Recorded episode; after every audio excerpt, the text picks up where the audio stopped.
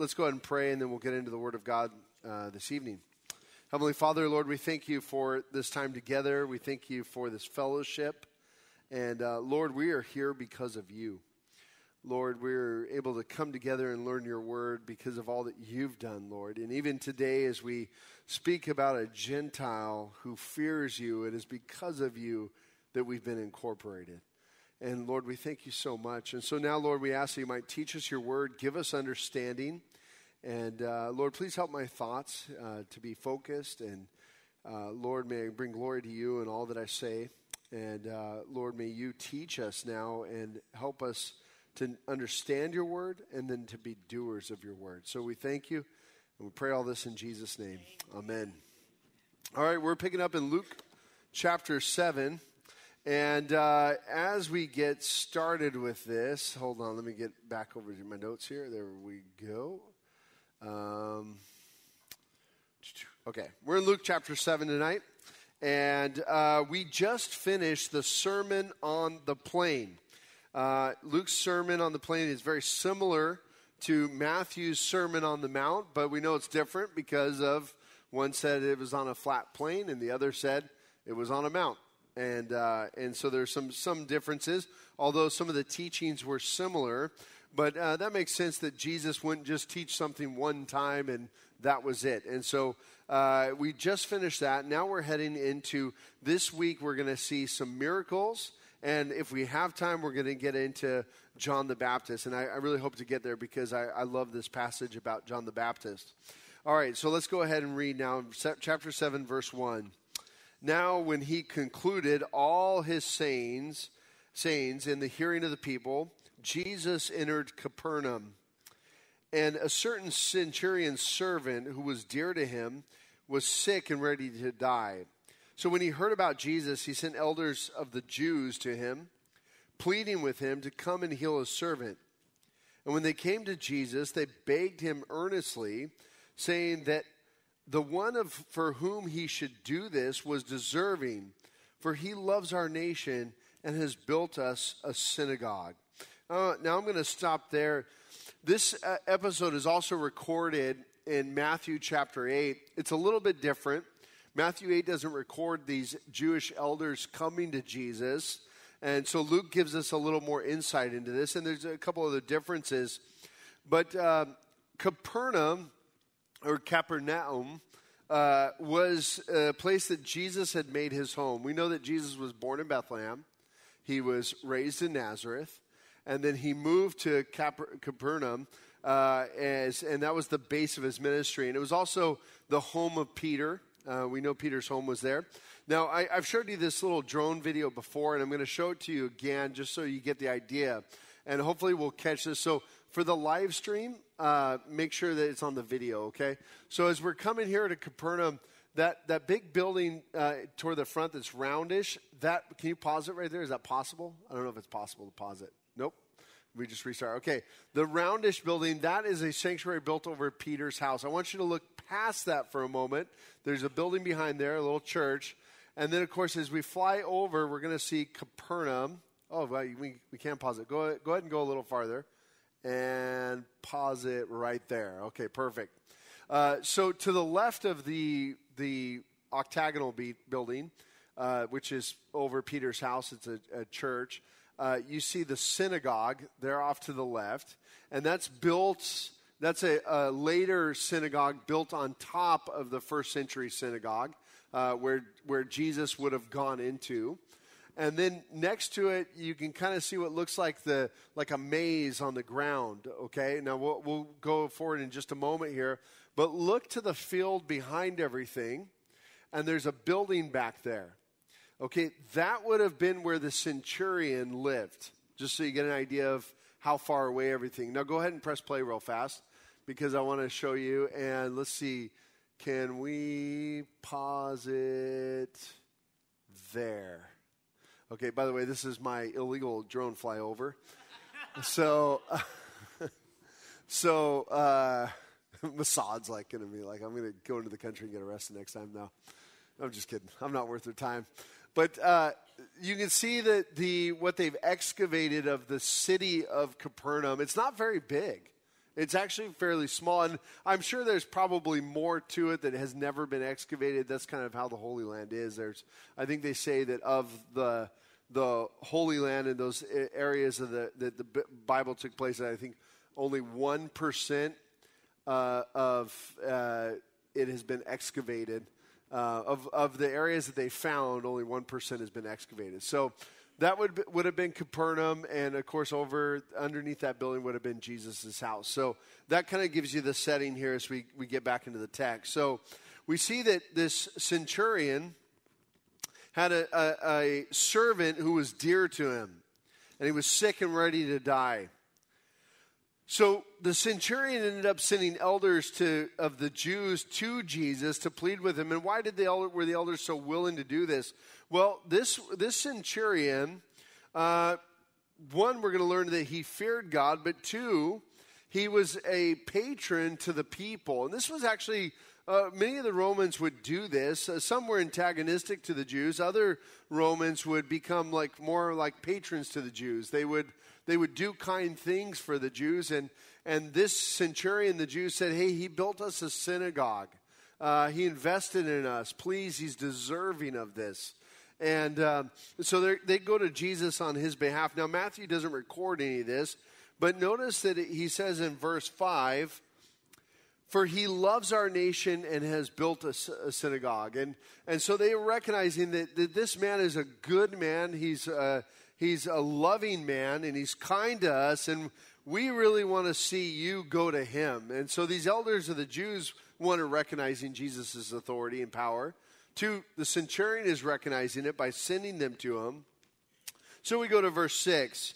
Then Jesus went with him, and when he was already not far from the house, the centurion sent friends to him, saying to him, Lord, do not trouble yourself, for I am not worthy that you should enter under my roof. Therefore, I did not even think myself worthy to come to you. But say the word, and my servant will be healed. For I also am a man placed under authority, having soldiers under me, and I say to one, Go, and he goes, and to another, Come, and he comes, and to my servant, Do this, and he does it. Now, Matthew records that the centurion himself was speaking to Jesus, and it's possible that he records a later part of this story. Not really sure. Or it's possible that Matthew, on the account of the servant speaking to Jesus, says, that this man is speaking on behalf of the centurion, so it's the same as the centurion speaking to him. I don't really know, and I can't reconcile that. I don't have enough information. But what's key is the, the words that are being said. You see, he stops Jesus from even coming. Now, for, for the centurion, he understood something about the Jews. The Jews would not enter into the house of a Gentile. Uh, now, this wasn't from the Mosaic law, this was from from rabbi rabbinical tradition that they were not allowed to enter into the home of a Gentile, and you would never eat with a Gentile because the whole idea of uh, if I'm dipping in a bowl that you're dipping in, I'm getting your cooties, your Gentile cooties, and I don't want those, right? And so, so we're not going to share food together. We're not going to do that. But I, what I'm interested in is that Jesus, at the request of this man, he goes. Okay? And I know the elders say he's deserving, but I don't think that's so much Jesus' motivation for going. And, and I think we can see that the way Jesus went was not necessarily to those who are deserving, but to those who believe. And, and, and I want to just make that point today, tonight, before we get farther into this text, is that Jesus is accessible. His death for us, uh, the forgiveness of sins, is accessible not because you are deserving, but because God loves you. And that's important. And that's all throughout the Gospels. We see that taught that is because of God's love for you, for the lost, that Jesus came and Jesus died and he paid the price for you and made you deserving. Now, this, this centurion had paid the price for a synagogue to be built. But as Jesus is on his way, the man says, Look, I, you don't have to trouble yourself. You don't even have to come under my roof. I don't want to make you unclean with the Jews. So, in his understanding, hey, I don't want to do this to you, put you out. And I'm a man of authority. I, I understand authority. And, and being a centurion, he would have been over a hundred men. Uh, well organized, these soldiers. Uh, in fact, the Roman military was considered one of the most uh, organized professional militaries in the world, uh, especially at that time. And uh, they, so for him to say, No, I get this. I tell these guys go, and they go. If I tell them come, they come. And that's, I understand this. And so you just merely need to say the word, and my servant will be healed. Now, think about this for a minute. He's recognizing that Jesus has authority. It's not a magic trick. It's not some special thing he's doing. It's not his, his touching in a certain way. It's just the authority that Jesus carries to merely say, be healed, to merely merely declare that that person is healed. In fact, we don't even read that it, it, here in the Gospel of Luke that he says, be healed. Um, what we read is uh, Jesus' response is a little different. So a- after he says, uh, he says this through his servant to Jesus, we read verse 9 when Jesus heard these things, he marveled at him. And he turned around and said to the crowd that, fo- that followed him, I say to you, I have not found such great faith, not even in Israel. And those who were sent returning to the house found the servant well who had been sick. So Jesus makes this statement about faith. Now, anytime we have a statement about faith, I think it's worth looking at what, what provoked Jesus to recognize what great faith is. And, and it's always worthwhile to look at the, the actions of the individuals that help us define what faith is. Well, first of all, we see that there was a belief that Jesus could do this. There was a dependence upon God, upon Jesus to do this work. There was action taken that went along with that dependence. So, so we see a response from the centurion. And, and th- this is really what faith is. When we say believe in Jesus, when we say put your trust in Jesus, we're not talking about paying lip service or making some agreement that Jesus is good or that Jesus died for my sins and it's just going to stay compartmentalized in some upper room of my mind that never has access to my actions. Believe for trust in Jesus is to, to believe on Him and then to do, to follow, to, to respond in dependence and action, not just to say, oh, yeah, I, I, I believe Jesus is real. You know, you talk to people today in America and they, the beliefs are all over the place. You know, I believe this or I believe this, and and and their belief never really moves to any type of actual faith or dependence. And so, I think we can see from the centurion that there's this faith. Now, uh, I'm going to turn over to Matthew's gospel for a quick minute. I'm sorry, I forgot to give you this text. In Matthew chapter 8, Jesus says one more thing about this centurion or this statement. In Matthew chapter 8 and verse, um, verse 10, Jesus uh, uh, makes this comment. When Jesus heard it, he marveled and said to those who followed, Assuredly, I say to you, I have not found such great faith, not even in Israel. Verse 11, and I say to you that many will come from east and west and sit down with Abraham, Isaac, and Jacob in the kingdom of heaven. But the sons of the kingdom will be cast out into outer darkness. There will be weeping and gnashing of teeth. Then Jesus said to the centurion, Go your way, and, and as you have believed, so let it be done for you. And so, as Jesus makes this statement in Matthew, as Matthew records this idea about this banquet, and many coming from east and west, they sit down with Abraham, Isaac, and Jacob Jesus is making a, a, a statement that's going to start to boil up the Jews. Remember, the centurion says, Look, you don't even have to come to my house. I don't want you to get dirty. Uh, you, you can just say the word. And so, after he recognizes the faith of the centurion, he says, Look, people are going to come from east and west. Well, who's east and west of Israel? Not Jews, it's Gentiles. And they're going to sit with who? They're going to sit with Abraham and Isaac and Jacob well, who are they? They're the patriarchs of the Jews. They're going to be, wait a minute, they're sitting down at this banquet. They're going to be sitting together. And then it says, But the sons of the kingdom will be cast out into outer darkness. There will be weeping and gnashing of teeth. Well, that doesn't sound good. How can you be a son of a king, the kingdom and be cast out? And this is where, where Jesus is confronting unbelief with faith. It's not about your birthright or what's on your birth certificate, about who your dad is. It's about being born again in Christ. It's about having faith in Christ. And that's what it's about. And so Jesus is declaring here that, hey, there's going to be Gentiles coming in. In fact, in John chapter 10, when Jesus talks about being the good shepherd, he goes on to say, I have sheep that are not of this pen, fold, this pen. There, there's other sheep out there that, that, that aren't the Jews. And he's going to bring them in. So, going back over to Luke, Jesus makes this beautiful statement about faith, even faith greater than all of Israel. And we're going to see that's a theme of the theme of faith is coming, going to be uh, real strong here through seven and eight. Now, remember, Jesus just finished the Sermon on the Plain. And what was the Sermon on the Plain? It was teaching. And so we have God's Word followed by faith, dependence. And that's, that's the important thing. We hear God speak and we respond with dependence upon God.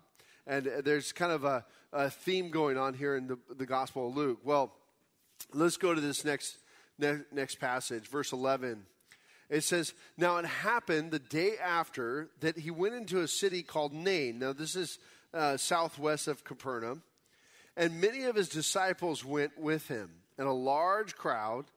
And when he came near the gate of the city, behold, a dead man was being carried out, the only son of his mother, and she was a widow.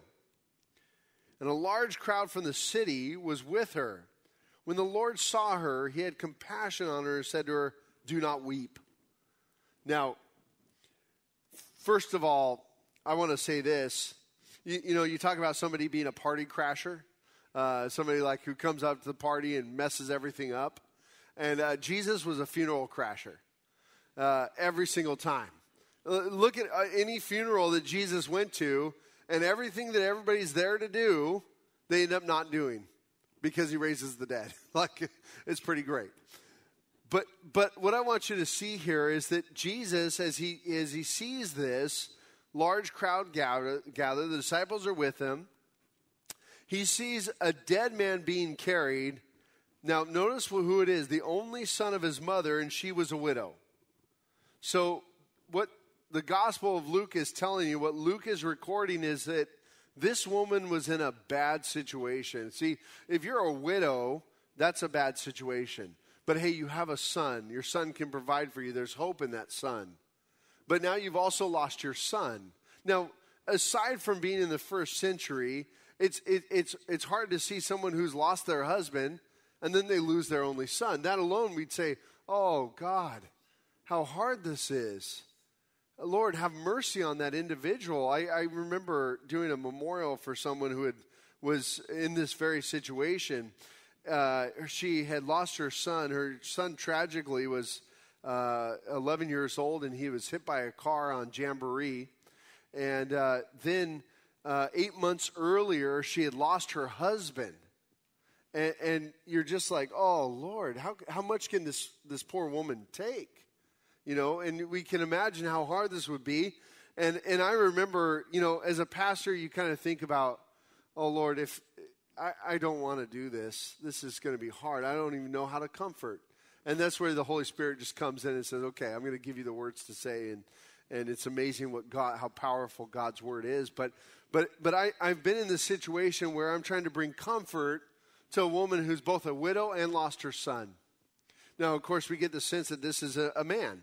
It's an adult son. He probably was caring for her and taking care of her. So, on top of the burden of losing the two, now you have a, this this aspect of being becoming destitute by, by becoming not being able to care for yourself or provide for yourself um, and so we see that as jesus enters into the city we read that he had compassion on her and said do not weep now talk about a weird thing to say to people that are mourning don't weep no don't do this at funerals okay if people are weeping don't don't go up you're not jesus okay don't do this.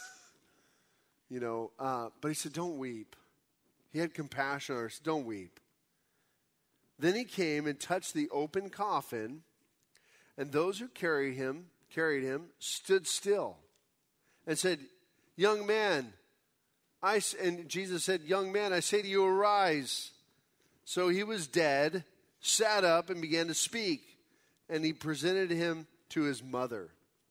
Now, talk about the moment here. You, you probably have a, a young man who's eh, already got some grave clothes on him. Uh, it's possible that they waited to do that out at the where they were going to bury him, but but it would seem like they would prepare him and then take him for the burial. But as Jesus here touches the open coffin and he commands, "Young man, I say, arise, say to you, arise." So he sat up. Now, we, we always say the only sure thing is death and taxes in this life, but then but then as a Christian we say uh, the only sh- the, the the sure things in this life are death, taxes, and the resurrection, right? Because we believe in Christ. But or, or, or we say things like uh, you only die once, and and here this this young man he's going to die twice. He's, or actually, uh, yeah, well, twice. Uh, he, of course, if he didn't believe in Jesus, he'd get three, three, three deaths, right? The uh, two physical deaths and then the final death. But, but this man here gets to experience death twice, and uh, and uh, so he's a very unique individual because he sits up as Jesus brought him back to life and presented him to his mother.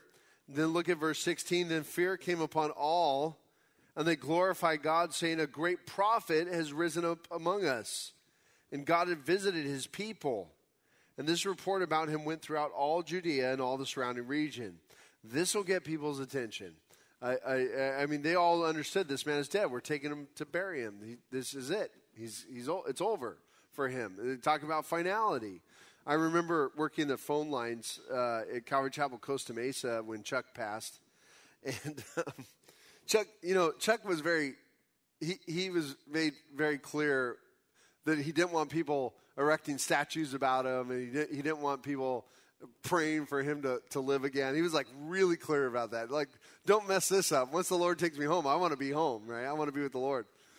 So I, I was working the prayer lines uh, and answering the phone and, you know, um, hi, Calvary Chapel Costa Mesa. Uh, how can we pray for you? And, oh, can we pray that Pastor Chuck would rise from the dead. Can, can we pray? Uh, no, ma'am, we cannot.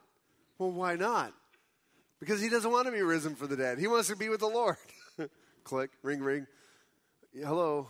Yes, can we can we pray that Pastor Chuck will rise from? No, sir, we cannot pray for. All morning it was it was. Can Chuck rise from the dead? Uh, and and no, no, he doesn't want to rise from the dead because and, and of course we missed him, but but but he wanted to be with the Lord. That's where he wanted to be.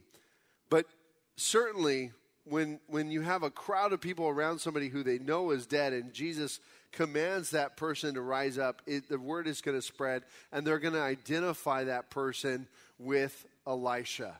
They're going to make sure that they understand that, that they recognize him with Elisha.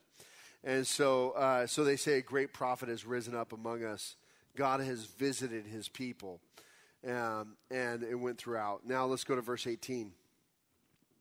Then the disciples of John reported to him concerning all these things, reported to John concerning all these things. And John, calling two of his disciples to him, sent them to Jesus, saying, Are you the coming one, or do we look for another? When the men had come to him, they said, John the Baptist has sent us to you, saying, Are you the coming one, or do we look for another?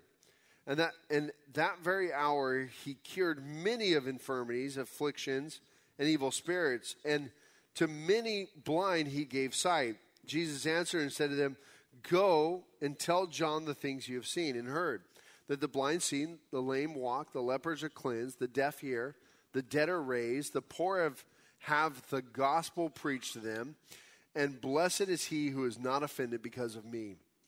Now, Matthew helps us understand that John has at this point been arrested by Herod. Um, and uh, John was confrontational with Herod, especially Herod's illegitimate uh, wife, who was actually his brother's wife. Yeah, it's a long story. Anyway, uh, and so John the Baptist was very confrontational about it. Eventually, uh, he had John the Baptist arrested of course, we know that all this was God's plan. It, w- it was uh, part of God's plan to for John the Baptist to prepare the way for the Lord. And earlier we saw that John was the one who baptized Jesus, and John witnessed the the uh, spirit of God descending upon Jesus like a dove. And John heard the voice from heaven, and we saw it here even in Luke, the Gospel of Luke, that this is my beloved Son with whom I'm well pleased, um, uh, coming up out of the water. And so there was a voice from heaven. So John was a part of witnessing this. And actually, when we read it earlier in Luke, we go, wow, I mean, John even recognized as a prophet that Jesus is Messiah. But now John sends some of his disciples while he's in jail uh, to Jesus. And notice the question Are you the coming one, or do we look for another? Now, um, I, I appreciate that the Lord, God saw fit to put this in the text because it sure does encourage me when I lack faith. Uh, I'll tell you right now, if you ever act in faith, there are times that you are confident that God has called you to do something, that God has opened up the door, and, and so you respond and you move forward, but then you, you hit a trial, you hit a hardship, or you go, wait, what was I thinking? Did I misunderstand God? Did I mishear what was happening? And, and we start to doubt, we start to question was this really God's will for me to do this? And, and we see this happens with John the Baptist. He, he, he was the one who witnessed Jesus coming up out of that water. He saw these things. In fact, some of John's disciples, I, I think it was uh, Andrew and Nathaniel, became Jesus' disciples. And, and so John now, though, is sitting in prison going, Well, wait a minute, did I get that right? Are, are you the coming one? Are you the one I'm supposed to expect? Now, I want to say this about John. He made a good decision. He went to Jesus. He didn't go to other friends. He didn't go to other people, other teachers. He didn't say, hey, you know, what do you think about this Jesus guy? I thought he was the Messiah. Do you think he's that? No, he, he actually sent the messengers to, to Jesus.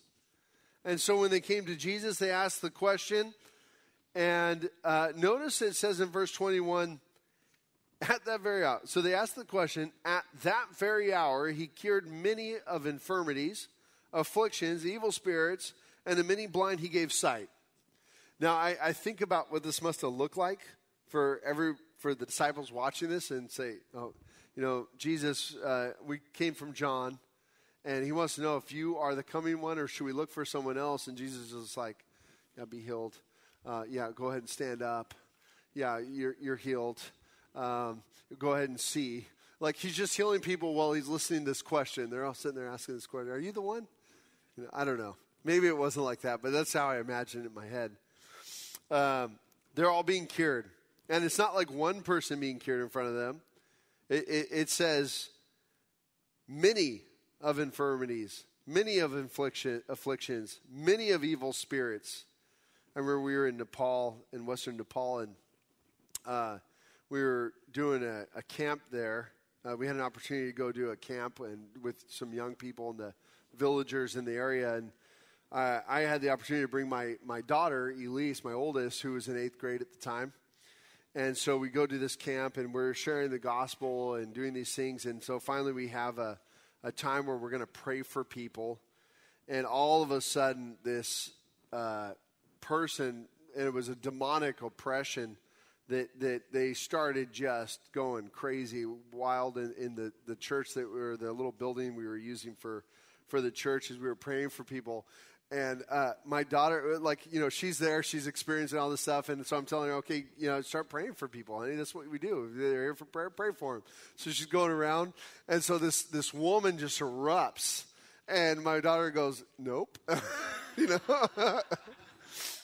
And so, so Saji and I went straight to the woman. We started praying in Jesus' name, and my daughter sees these events unfold. Of, um, sorry, breathing. Uh, these events unfolding of this woman being set free from this demonic oppression. And, you know, of course, I don't know what I'm doing. So afterwards, I told my, my daughter, I said, Well, what did you think about all that? Because you also saw someone get healed. It was incredible. It's like, talk about a great first mission trip experience, right? And uh, so she sees these things happen. And I said, So what'd you think of the prayer meeting? She's like, That, that, was, that was strange. Never seen anything like that. Okay, yeah, well, like I was kind of trying to debrief for a little bit. And, and she said, How'd you know what to do? And I said, Oh, I had no idea what I was doing. I was just praying in Jesus' name because I know He's powerful. She's like, Oh, I was just trying to give her that ability to trust in the power in the name of Jesus and the, and, and the Word. And so really impacted her. But so I can only imagine what it looked like for many who had evil spirits to be set free, many blind. And if you've ever been part of a situation where somebody's got that demonic oppression, it is like, it's confusing. You don't know what to do, and you feel really powerless, but you know that Jesus is powerful so you pray. Anyway, verse 22 Jesus answered and said to them, Go and tell John the things you have seen and heard that the blind see, the lame walk, the lepers are cleansed, the deaf hear, the dead are raised, the poor have the gospel preached to them, and blessed is he who is not offended because of me. Now, most of this is a direct uh, or quoting a very similar quote to Isaiah in Isaiah 61. You can read about that. And the other parts of Isaiah, you can put this together. But is Jesus saying, okay, well, if you want to know about the Messiah, Isaiah prophesies about the Messiah. Isaiah prophesies that the, the deaf will hear, the blind will see, the lame will walk. Isaiah prophesies these things. And so go tell John that, that this is what's happening.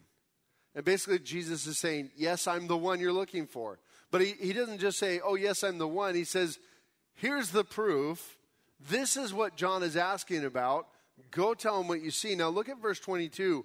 Blessed is he who is not offended because of me. Now, this is an interesting statement as Jesus makes this statement. And, and the idea here is that, that you're blessed if you believe in Jesus, not because you're offended that he didn't meet your expectations, that, that you're not offended away that you're not driven away from him because you missed, he didn't meet the expectations of what you thought Messiah would be. So it's a blessing to believe in Jesus. Uh, blessed is he who's not offended because of me. And talking about an encouragement to John. John's sitting there in prison. John, John is, is probably in a low point, uh, obviously, in his life and his ministry as he's waiting for the unknown. And, and Jesus is saying, Hey, listen, you're blessed if you're not offended because of me. Verse 24 When the messengers of John had departed, he began to speak to the multitudes concerning John. What did you go out into the wilderness to see? A reed shaken by the wind? uh, but what did you go out to see? A man clothed in soft garments? Indeed, those who are gorgeously apparelled and live in luxury are the kings are in king's courts. But what did you go out to see? A prophet, yes, I say to you, and more than a prophet. This is he of whom it was written Behold, I send my messenger before your face, who will prepare your way before you, quoting from uh, Malachi.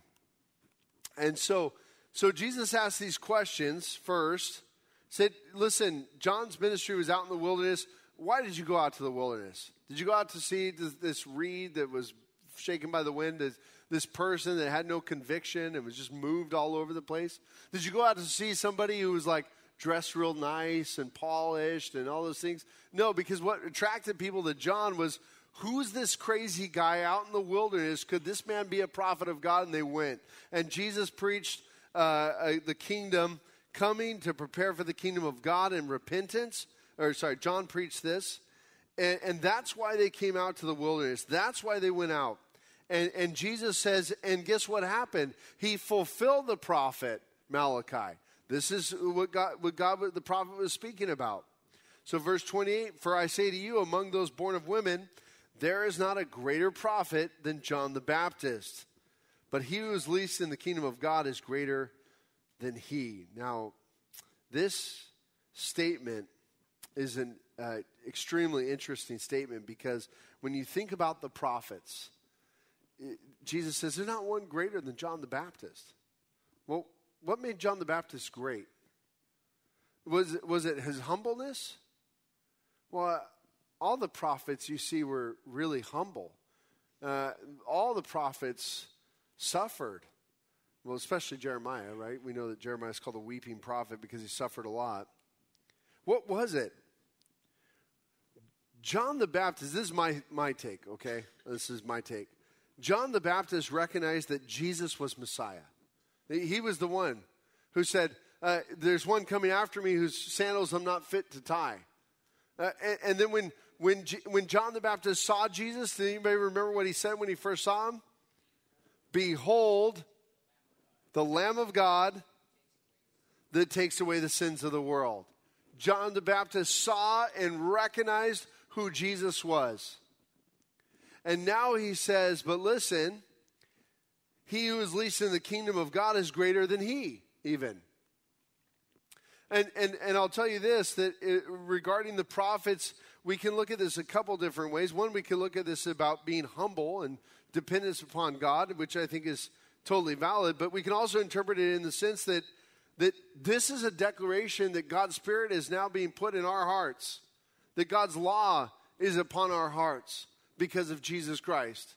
See, the prophets had to be filled with the Spirit, they would bring the message, but we have an even greater fulfillment of everything that they had, being the fact that we've been given the Holy Spirit because of Jesus Christ. And so I think that being least in the kingdom of God actually has an advantage. And I'm not saying that we do this to boast in ourselves or to build ourselves up or something like that, but it's saying that you and I today have a greater advantage than even the prophets because God has put his, his, his he's tabernacled in us. He's taken up sanctuary in us. And he's, and he's fulfilled the word of Jeremiah that said he would write his law upon our hearts. And that, that's a, a wonderful, and he testifies to us. So we read in verse 29 And when all the people heard him, even the tax collectors justif- uh, justified God, having been baptized with the baptism of John. But the Pharisees and the lawyers rejected the will of God for themselves, not having been baptized by him. And, and the Lord said, To what then shall I like the men of this generation? And what are they like? They're like children sitting in the marketplace and calling to one another, saying, we played the flute for you, and you did not dance. We mourned to you, and you did not weep. For John the Baptist came neither eating bread nor drinking wine, and you say, He has a demon. The Son of Man has come eating and drinking, and you say, Look, a glutton and a winebibber, a friend of tax collectors and sinners. But wisdom is justified by all her children. So, Jesus challenges all those who are being critical uh, of being like children, where they say, you know, we played a flute for you and you were dancing, and then we, we played a dirge uh, we, or mourned and, and you didn't weep. And it, which, what do you want? Well, what are you looking for? Are you looking for John the Baptist? Are you looking for the Messiah, Jesus? John the Baptist came neither eating nor drinking. He was out in the wilderness. He was dressed in rough clothes. And, and, and you say, well, he's not, he's not. We don't like what he's doing. And so now I come and, and I'm eating and drinking, and you call me, you accuse me of gluttony and being a drunkard. What do you want? So they're bringing accusations against Jesus. And notice what he says in verse 35 But wisdom is justified by all her children. This is a wonderful little parable that Jesus gives. Even, I guess, proverb. The idea here is that you're going to know if wisdom is real wisdom by the children wisdom produces. Okay? So, how, what does this look like? You're going to know if Jesus is legitimate by the disciples that are produced from him. You're going to know that John is legitimate by the disciples that were produced from him. Your wisdom is justified by her children. Now, uh, why am, why am I bringing this up tonight and why am I going to close with this? Well, I want you to think about you. Because wisdom is justified by her children, and you have a testimony of what God has done in your life, what Jesus Christ has saved you from, and what he's promised to you. And that is a legitimate testimony you are the product of the work and the, mir- the miracle of God. And, and I, I, I think it's really important that you recognize that your testimony is probably one of the greatest witnesses for the power of Jesus Christ, the forgiveness that you experience, the hope that you have, the freedom that you've been given from sin, of all the things. Because listen, Jesus came and he's healing, he raised the dead. He, he, he merely said, okay, your servant's healed. He did this over and over, and the people were experiencing it, they were seeing it, and, and now they're questioning Are you, are you legitimate? Are you legitimate? And I want to say this that when you interact with people and they say, I don't know if there's God, or there is no God, they make these statements. You, you can come at them from an apologetic standpoint, and sometimes that, that's really good. Sometimes it's good to remove those roadblocks. But listen, nothing's as powerful as your testimony. What has God done in your life? Because you are the children justified by that wisdom. That you are a testimony uh, to God's work. And I want to encourage you with that. Now, maybe you're in this room tonight and you're not a testimony. You're not even sure why you're here. You, came and you're hearing all these things about Jesus. You're hearing about faith, but you don't even know Jesus. And I want to, I want to challenge you tonight to, to go back and think about the least in the kingdom of God.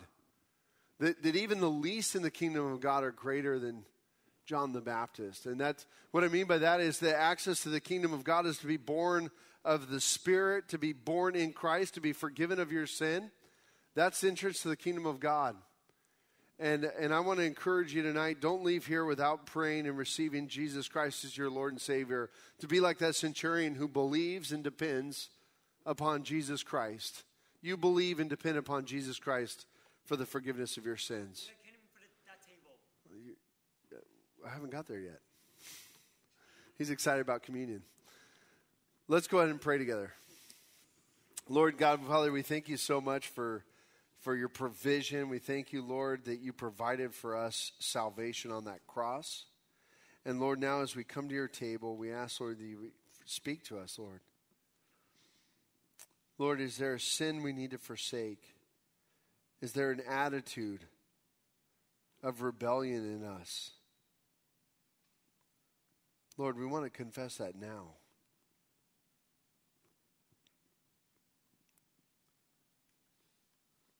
Lord, search us and know us. Is there a root of bitterness that we've been harboring against someone, a loved one, a friend, a coworker, a neighbor? Lord, forgive us for harboring and not forgiving. God, we thank you so much for your goodness toward us, and we thank you now as we come to your table, what this represents the beautiful promise that you're a part of us. And we thank you, Lord God. Well, thank you for joining us tonight. And um, I want to encourage you uh, next Sunday night, uh, Keith will be uh, teaching. Uh, so thank you, Keith, for doing that. And uh, also in the morning, Gerardo will be taking on First Peter, following up uh, after me from this morning. So please be praying for Keith and Gerardo this week as they prepare uh, for next Sunday, and please also pray for Mike and myself as as uh, we're going to, Lord willing, do the work that God is sending us to Uganda to do, and and be back the following Sunday. So, uh, so uh, please keep us in prayer for that. Oh, and uh, by the way, also next week we're going to have a special guest, our missionary from Costa Rica, Horatio will be here too next week, so you'll get to hear from him. With that said, may the Lord bless you and keep you. May he cause his face to shine upon you and be gracious to you. The Lord lift up his countenance upon you and give you peace. Amen. Amen.